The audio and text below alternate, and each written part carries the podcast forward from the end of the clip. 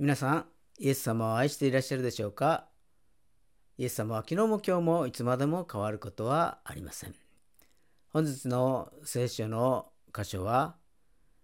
ヘブル人への手紙2章の18節でございます。お読みいたします。イエスは自ら試みを受けて苦しまれたからこそ試みられている者たちを助けることができるのです。アーメンではお祈りいたします。愛する天のお父様、皆をがめ感謝いたします。アドベントの第3週となりました。あなたは私たちを救うためにイエス様をこの世に送ってくださって感謝いたします。そしてどんな身分の人でも誰でも入れるような場所でお生まれになったことをありがとうございます。そしてあなたは人間の苦しみも痛みも弱さも全て体験していますからありがとうございます。あなたの十字架の血潮によって罪許され、打たれし打ち傷によって癒されましたから感謝いたします。私たちの身代わりとなって十字架上で死んでくださり、テテレスタイ、すべては完了したと宣言してくださっていますから、ありがとうございます。もはや私たちが支払うべきものは何もありませんからありがとうございます。このクリスマスの時期にまた新たにイエス様の十字架を心に刻むことができますようにどうぞお導き願います。ここに集っているお一人の一人の問題をも主はご存知ですからありがとうございます。どうぞ御言葉、御心ならばすぐに解決してくださいますように。また御心でないならば強く信仰を与えてくださいますようにお願いいたします。今日の礼拝が最初から最後まで聖霊様の導きの中で恵みあふれる礼拝となりますように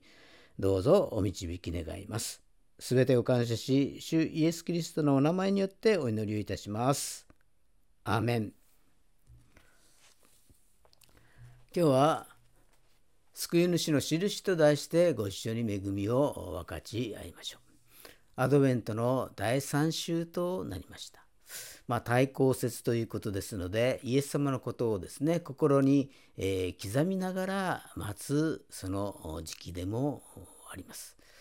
まあ、12月25日がイエス様がお生まれになった人は、まあ、聖書の中には書かれてはいませんけれども、まあ、全世界で祝われています。まあ、現在世界には200数カ国の国がありますけれどもその中でですね80%の国がこの12月25日クリスマスの日をですね祝日としているのであります。まあ、日本は祝日になっていませんけれどもですね世界ではま8割の国々が祝日として祝っているわけであります。まあ、クリスマスといえば12月25日と誰もが考えますけれども、えー、まあ意外なことにですね12月25日がクリスマスではないという国もあるようであります。まあクリスマスを行うのはグレゴリオ歴の国々でありまして、えー、まあウクライナのようにですねユリウス歴の国では1月えー、7日あパレスパレスチナのですねアルメニア人教会は、まあ、1月19日となっているようです。まあ、住んでいる地域によって、えー、だいぶ違っていきます。まあ、クリスマスの雰囲気もですねその住んでいる地域によってそれぞれ違ってくるのではないでしょうか。まあ、私たちは北半球に住んでますので、まあ、12月25日の頃はもう冬ということで、まあ、ホワイトクリスマスということでですねそういう雰囲気の中で、えー、クリスマスが祝われたりしますけれども、えー、南半球に住んでいる人にとってはこれは夏ですからですね、まあ、サンタクロースがトナカイではなくてですね、えー、サーフィンでサーフィンでですねやってくるかもしれません。だからところが変わればですねいろんな気候が違ったりまた習慣が違ったり考え方が違ったりいろんなことがしますので、まあ、それぞれのクリスマスの在り方がその国によって特徴があるようであります。まあ、いろいろなところに行っていろんなことが変わってはきますけれどもしかしクリスマスの本当の意味っていうのはですね、えー、たとえ国が変わると地域が変わると言葉が変わると習慣が変わるとですねクリスマスの本当の意味というのは変わることはありません。まあ、それはヨハネの福音書3章16節に書かれてある通りであります。ヨハネの福音書3章の16節を読みますと、神は実にその一人子をお与えになったほどによう愛された。それは御子を信じる者が一人として滅びることなく永遠の命を持つためであるとこのように書かれてあります。まあイエス様はですねえー、私を信じたら救ってやるぞというのはその高飛車な人ではありません。えー、そういう態度ではなくてですね低く低くなられてこられたのであります。今日の御言葉にありますようにですねイエスは自ら試みを受けて苦しまれたからこそ心を見られている者たちを助けることができるのですと。イエス様自身がですね人間の弱さ苦しみ、えー、そういうものを味わっている知っているからこそ理解できるのであります。だから助けることができるということであります。私たちの人間の苦しみや嘆きや痛みをご存知なお方です。イエス様という人は人となられてですねそういう人間の痛み弱さ苦しみを味わわれたお方でもあります。まあ、最近宇宙旅行した民間人というのが増えてきたようでありますけれどもまあ、今年で言えばですね宇宙に行った民間人の方が、えー、まあ、国家の国の機関ですね、えー、行ったですね宇宙飛行士よりも多いというちょっと話を聞きました。まあ宇宙旅行もですね億の単位で費用がかかりますのでまあ、普通の人にはですねなかなかいけないのでありますけれどこれは時が経てばですね何十年か先には、まあ、今の海外旅行みたいにですね誰もがあちょっと宇宙へ行ってくるぞみたいなところでですね、えー、まあ、数分間でも地球から離れて外から地球を見るというようなそういう体験ができるのかもしれません。えー、そういう時代にもう入ってきているのであります。えー、30年前ほどにですねえー、ジム・アーウィンという宇宙飛行士が亡くなりました。アポロ15号で月面着陸した人でありました。彼が地球に戻った時に、えー、宇宙飛行士を辞めてキリスト伝道者となったのであります。さて月面に降り立って地球を見た時に彼はですね神を感じたと言ったのであります。まあ、あるインタビューの雑誌ではですねこのように語っています。地球離れて初めて丸ごとの地球を一つの球体として見た時それはバスケットボールぐらいに見えました。それが離れていくにつれて野球のボールぐらいの大きさになりそしてまたゴルフボールぐらいの大きさになってついには月から見た時にはですねえー、マーブルの大きさになってしまったということであります。まあ、初めはその美しさや生命感にですね目を奪われてうっとりしていたけれどもやがてその弱々しさ脆さを感じるようになったということであります。見渡す限り死と暗黒の宇宙の中でたった一つの地球だけが命にあふれる星だと感じたということであります。まあ、つまり彼が言いたいことは地球がいかに例外的な星であるかということを目で見て実感し、えー、そこに人間を生かそうとする神様の意志というものをですね、えー、を見たということであります。さらに彼はこうも言っています。私は月面に降り立ったということで世界中からもてはやされ人々は私の発言に注目してくれる。しかしもっと注目すべきことはこの大宇宙を創造した方が一度人となって地球に生まれ歩んで歩いてくださったことですとこのように言ったのであります。イエス様こそ誰よりも注目されるべきお方ですとそんなふうに語っていったのであります。まあ、このクリスマスの時期まあ、パーティーを企画するのもいいでしょう。プレゼントを交換するのもいいでしょう。お友達と会って、えー、ワイワイガヤとガヤとですね騒ぐす騒ぐのもいいでしょう。でも忘れてならないのは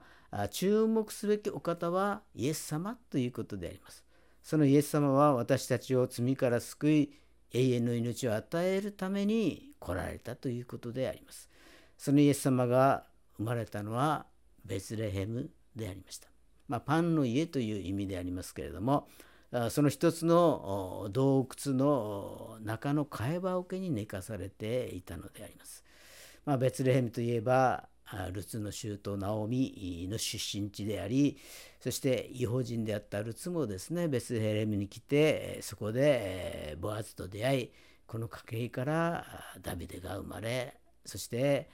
預言者サムエルもですねここでダビデに油を注ぎをしたというそういう土地土地ですねベツレヘムであります。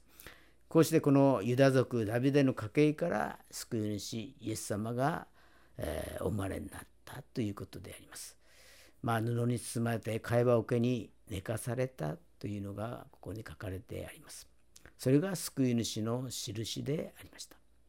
まあ、これはどういう印かということをですね今日は考えてみたいと思います。第一に救い主の印それはへりくだりの印であります。えー、ピリピ人への手紙2章6節を読みますとキリストは神の見姿であられるのに神としての在り方を捨てられないとは考えずご自分を虚しくしてしもべの姿をとり人間と同じようになられました。人としての姿を持って現れ自らを低くして死に死にまでそれも十字架の死にまで従われました。とこのように書かれてあります。イエス様は天皇御座に安住することなく私たちを救うために降りてこられたのであります。まあ、こんな低いところまでですねイエス様は降りてきてくださったというその印であります。そこは自分の家ではありません。住んでいるところからナザレからですねもう約百数キロ離れた町でありました病院なんかもありません親戚の家でもありません羊が飼われているような洞窟の中で布に包まれて会話桶に寝かされていましたつまりイエス様は私たちのどんな人よりももっと低いところまで降りてこられたということであります。誠の神であられる方が最も低いところまで降りてこられました。だからイエス様は私たちのこの貧しさも惨めな思いも理解できるのであります。これが救い主のへりくだりの印であります。第2に救い主の印は拒絶された印であります。使徒行伝の3章13節を読みますと、アブラハム、イサク、ヤコブの神、すなわち私たちの父祖たちの神は、そのしもべイエスに栄光をお与えになりました。あなた方はこの方を引き渡し、ピラトが釈放すると決めたのに、その面前でこの方を拒みましたと書かれてあります。まあ、私たちの救い主ですからですねみんな、えー、喜んで迎えるかと思ったら実際はそうではなく拒絶したのであります。ピラトに引き渡された時にピラトはイエス様を尋問してですねこの人には罪がない、えー、そのように分かったのであります。だから釈放しようとしていたのでありますけれども民衆に問いました。バラバかイエスか？というふうに問うたのでありますけれども民衆はですねバラバラを釈放しイエスを十字架につけろと言ったのであります。拒絶されたのであります。まあ、十字架の時もイエス様はマタイの福音書27章の46節を見ますとエリ・エリ・レマ・サバクタニこれは我が神我が神どうして私をお見捨てになったのですか？という意味であると書かれてあります。父なる神様にも拒絶されたのであります。これ以上の苦しみはありません。だからどんな人間の苦しみをもですね理解できるのであります。生まれた時はどうだったのでしょうか。彼らを受け入れるところはありませんでした。どこも彼らを受け入れませんでした。宿間屋もありません。ちょっとそこいいよと言ってくれる人もいませんでした。そしてたどり着いたところが羊を飼っているような動物だったわけであります。拒絶された印であります。イエス様の誕生から拒絶され、そして最後は拒絶されて十字架にかかったわけであります。すべての愛を注ぎ尽くしたお方が最後まで拒絶されて十字架の上で死んでいかれた。その印、拒絶された印であります。第3に救い主の印は誰でも近づける印であります。ヘブル人への手紙7章25節を読みますと、従ってイエスはいつも生きていて彼らのために取りなしをしておられるので、ご自分によって神に近づく人々も完全に救うことがおできになりますと書かれてあります。ここで神に近づく人々を完全に救うことができると書かれているのであります。だから多くの人々を救うためにイエス様に近づきやすい環境を整えていかなければならないということであります。もしイエス様がイエス様にふさわしいような宮殿でですね生まれたとしたら、まあ、羊飼いがですねあじゃあ生まれたかじゃあ礼拝しに行こうと簡単に行けるようなところではありませんね宮殿というところは、えー、門のところには看守がいるだろうし看守はですね何のために来たんだ？何の用事だ？みたいにですね問い詰めるだろうし、まあ、汚い目なりをした羊飼いがあさっと入れるような場所ではありません。でも洞窟ならば羊飼いもさっと入れるし誰も咎める人もいないのであります。まあ、このようにですね神様に近づきやすい環境を神様は備え整えてくださったということであります。洞窟だったら誰でも自由に入れるし、えー、身分も関係なく入れるわけであります。しかし、しかもイエス様はですね、生まれたばかりの赤ちゃんということですので、まあ、誰でも近づきやすいのであります。まあ、赤ちゃんだったらですね、まあ、そのもちもちの肌にですね触れたいとかですね抱っこしたいとかあ近づきたいとかですねそういう思いが自然と湧き上がるのであります。まあ、イエス様は誰でも近づくことのできる方としてこの地上に来てくださったのであります。それが救い主の印であります。